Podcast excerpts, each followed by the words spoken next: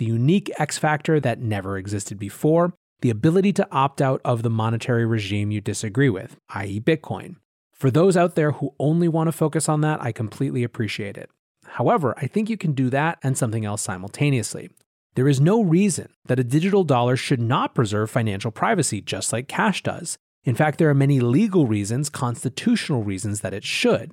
That's a conversation that Bitcoiners can be powerful allies for, but not if we don't engage. Welcome back to The Breakdown with me, NLW. It's a daily podcast on macro, Bitcoin, and the big picture power shifts remaking our world. The Breakdown is sponsored by Nexo.io, Casper, and Exodus, and produced and distributed by Coindesk. What's going on, guys? It is Thursday, March 25th, and today we are talking about the Fed chair and the Treasury Secretary coming out against a privacy respecting anonymous digital dollar. First up, however, let's do the brief. First on the brief today, Fidelity becomes the latest to file for a Bitcoin ETF. Yes, Fidelity have added their hat to the ring as the sixth live ETF application. I jokingly tweeted yesterday that I think the SEC is going to have to allow one just because they get sick of reviewing them, and I don't think that's far off. The Wise Origin ETF has FD Funds Management as the sponsor, with Fidelity Service Company as the administrator and Fidelity Digital Assets as custodian. Here's a fun Easter egg as well. Alex Thorn, formerly of Avon Ventures, which was a Fidelity investment group, pointed this out. He tweeted out Fidelity's Bitcoin ETF is named Wise Origin. Why? Satoshi in kanji means wisdom or sense. Nakamoto in kanji means base, root, or origin. Pretty lit if you ask me. Interestingly, this wasn't the only ETF news. Apparently, Goldman Sachs also filed for notes that pay out to an ETF that may have exposure to Bitcoin or cryptos. This is definitely toe dipping compared to what Twitter excitedly reported from the start, but still, Fidelity and sort of Goldman getting in on the Bitcoin ETF game in the same day is pretty epic. Next up on the brief today, an interesting story that shows everything from consumer habits to global interconnectedness to the difficulty in peeling away the US from China. According to Allianz SE, about 360 billion of the stimulus package, 1.9 trillion overall, remember, will be spent on imports, of that, about 60 billion could go to China. Yes, we could be just stimulating the Chinese economy. Why? Well, of course, consumer goods. $1,400 in the pockets of consumers means computers, clothing, equipment, and more. The OECD, in fact, says that the stimulus could increase China's GDP by 0.5% over the next year. Bloomberg Economics estimates that a 1% boost in US demand adds about 0.08% to China's GDP. What's more, all of this could show up as an additional inflation threat. From Bloomberg, there's already concerns in the US that the stimulus and expected economic rebound this year could lead to faster inflation there, with Treasury yields surging in recent weeks. An increase in imports from China combined with the recent rebound in Chinese factory prices mean American consumers could start paying more for their goods too. I mostly think this is interesting to note because we so rarely think about global economic interconnectedness in precise terms, where we can watch the flows of money and see how it impacts economies so precisely. Speaking of global interconnectedness, third on our brief today, we have to talk about the Suez. So, this Suez thing started as a wild meme and has now moved into the category of actual meaningful pain for the global economy. For those who have somehow avoided the internet for the last few days, on Tuesday, a 400 meter long vessel, one of the world's largest container ships with a capacity for something like more than 20,000 20 foot equivalent containers, got wedged in the Suez Canal perhaps the world's most important shipping route. Three days later, efforts to refloat the ship have not worked. What this means in practical terms, there are currently roughly $9.6 billion worth of daily marine traffic halted. Lloyd's List estimates westbound traffic is worth about 5.1 billion a day, while eastbound traffic through the Suez Canal is approximately 4.5 billion. What's more, Lloyd's estimates that there are 165 vessels currently stuck, while Bloomberg guesses it's more like 185. Of those, 40 are bulk carriers, 35 are container ships, 32 are general cargo ships, 17 are chemical and product tankers, and 17 are crude oil tankers. This could impact approximately 13 million barrels of crude oil. And what's more, when you combine the ships currently stuck with those that list Suez as their next destination, it's 300 vessels globally. Now, fascinatingly, there is a larger dimension to this story as well. On the one hand, this was a fluke accident, but on the other hand, according to a piece by Joe Weisenthal this morning, there has been a relentless push over the last few years to build bigger and bigger ships to get more efficiency in the transportation industry. It turns out this scaling worked really well when you were moving from 2,000 containers to 3,000 containers, but when you got past 17 or 18,000 TEUs, which is the designation for 20 foot equivalent units, that's when things seemed to start to get too big. You started seeing delays, issues at ports, etc. And one result is that as supply chains have gotten so screwed up due to COVID, it's actually the smaller, faster cargo ships that are winning. So there's something deeply emblematic here about the big push the boundaries economy of scale ship getting stuck while smaller, more nimble vessels are out there actually doing the key work of the global economy.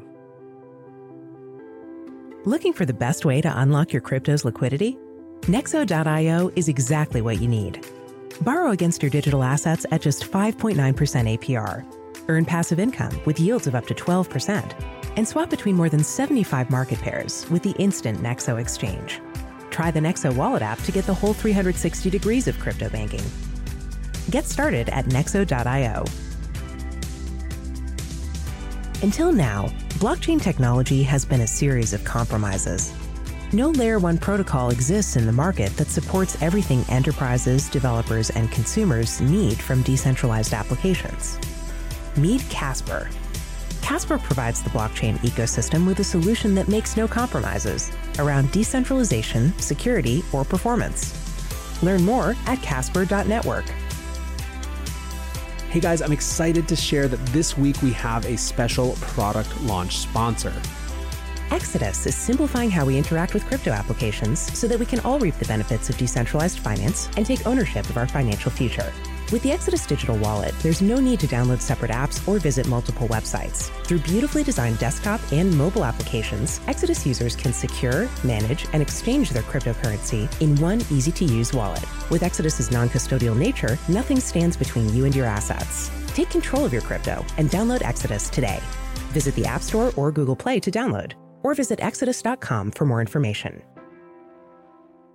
With that, let's shift to our main discussion. I've been covering the digital dollar on this show a lot because there has been a lot to cover. This comes in the form of both one, actual news, such as the announcement this week that the Boston Fed and MIT would be debuting two prototype designs by the beginning of this summer, as well as two, analysis of statements of key public officials. As I said a couple days ago, a lot of this has to do with the change of administration, a change of power and an attempt to understand where we're headed. I mentioned on yesterday's show that Wednesday was day two of congressional testimony from Janet Yellen, the Treasury Secretary, and Jerome Powell, the Fed chair. Ostensibly, this was about economic recovery and was mandated as a part of last year's CARES Act, but also gave legislators a chance to ask any questions about topics they found important. One of those questions came from Representative Bill Foster, a Democrat from Illinois who is notably the co chair of the Blockchain Caucus he asked if they were on the record about opposing an anonymous digital dollar, and here's what they had to say. I, I, believe that both of you are on the record as acknowledging that an anonymous, untraceable digital dollar is not a viable option for our country or the free world because its ability to be abused for money laundering, terrorism financing, ransomware, and so on. Is that principally correct? I don't think I am on the record for that, but I'll go on the record now for it. I would agree that we need to be very careful about the use of a digital currency for um, illicit finance, and um, an anonymous currency makes that much harder to control. Now, of these responses, Yellen's leaves herself a little bit more room to navigate. Her stance, as she said it, is that anonymity makes the issues at hand much harder. At least, however, that gives some room to keep in anonymity, knowing that the work is challenging, but it's worth it. Powell being so aggressive and so quick to agree that this is something that he wants to go on the record for is much more concerning. This is not an ideal format for really understanding someone's key position because it's so short, and there was, I guess, sort of a counterpoint in another statement of Powell's where he basically said at least it won't be as bad as China. Quote, the lack of privacy in the Chinese system is not something we could do here. We're only beginning to think carefully about these things, and it's going to be a careful, detailed, and probably lengthy process of consideration. If that is the case, if Powell is so concerned with a careful, detailed, and probably lengthy process of consideration, In order to think carefully about these things, such as privacy, why would you be so quick to go on the record against an anonymous system? Especially in a world in which the US economy that has achieved so much is founded and predicated on cash, an anonymous system. So, where did I hear about this exact statement? It actually came from Rohan Grey. Many Bitcoiners will know Rohan is one of the co authors of the Stable Act, which stood for Stablecoin Tethering and Bank Licensing Enforcement Act. The Stable Act was a counter reaction to much of what Brian Brooks had done at the OCC, and which, in general, paints private stablecoins as a massive threat to financial stability and individual end users. These are obviously not things I agree with, and I did a whole show about why I thought the Stable Act was so wrong headed last year when it came out. Rohan is definitely not an Austrian economist, nor sound money proponent. He is a passionate fiat defender of the modern monetary school and is not afraid to wade into debates about it on Twitter. However, I have found that there are lots of things that Bitcoiners are interested in the future of the financial system, and one of those is fundamentally privacy preserving technologies. On Tuesday, CoinCenter's Neeraj Agrawal tweeted The odds of a government making any kind of digital dollar thing that isn't a financial panopticon seem pretty low to me. Someone responded that even if so, we should fight against it. Quote, even if you're right that governments are likely to try to build digital financial panopticons, I'm wary of conceding that at the outset. If they want to propose a dollar surveillance coin, we should push back on it. I know you and CoinCenter will, and I bet broader population will oppose it too. Rohan waded into the thread and said, quote, more importantly, in my opinion, if the political battle for a right to anonymous public money is lost, there will be no chance in hell for asserting the right to anonymous private money. Some crypto people think that the tech will be so uncensorable that it doesn't matter what the government wants. So, first, a comment on that last point that crypto will be so uncensorable that it doesn't matter what the government wants. I've spent a lot of time on this this year as well. Can the government ban Bitcoin? I've shared a variety of different opinions and why I think ultimately banning is not exactly the right mental heuristic, and why I agree with the notion that you really don't ultimately ban Bitcoin, you ban your citizens from using Bitcoin. At the same time, I also strongly agree with another Neeraj tweet where he said, quote, the let them ban it Bitcoiners don't seem to appreciate my position of it would be better if they didn't, though. But back to the other part of Rohan's tweet the idea that if the right to an anonymous public money is lost, it will be impossible to win the right for a private money.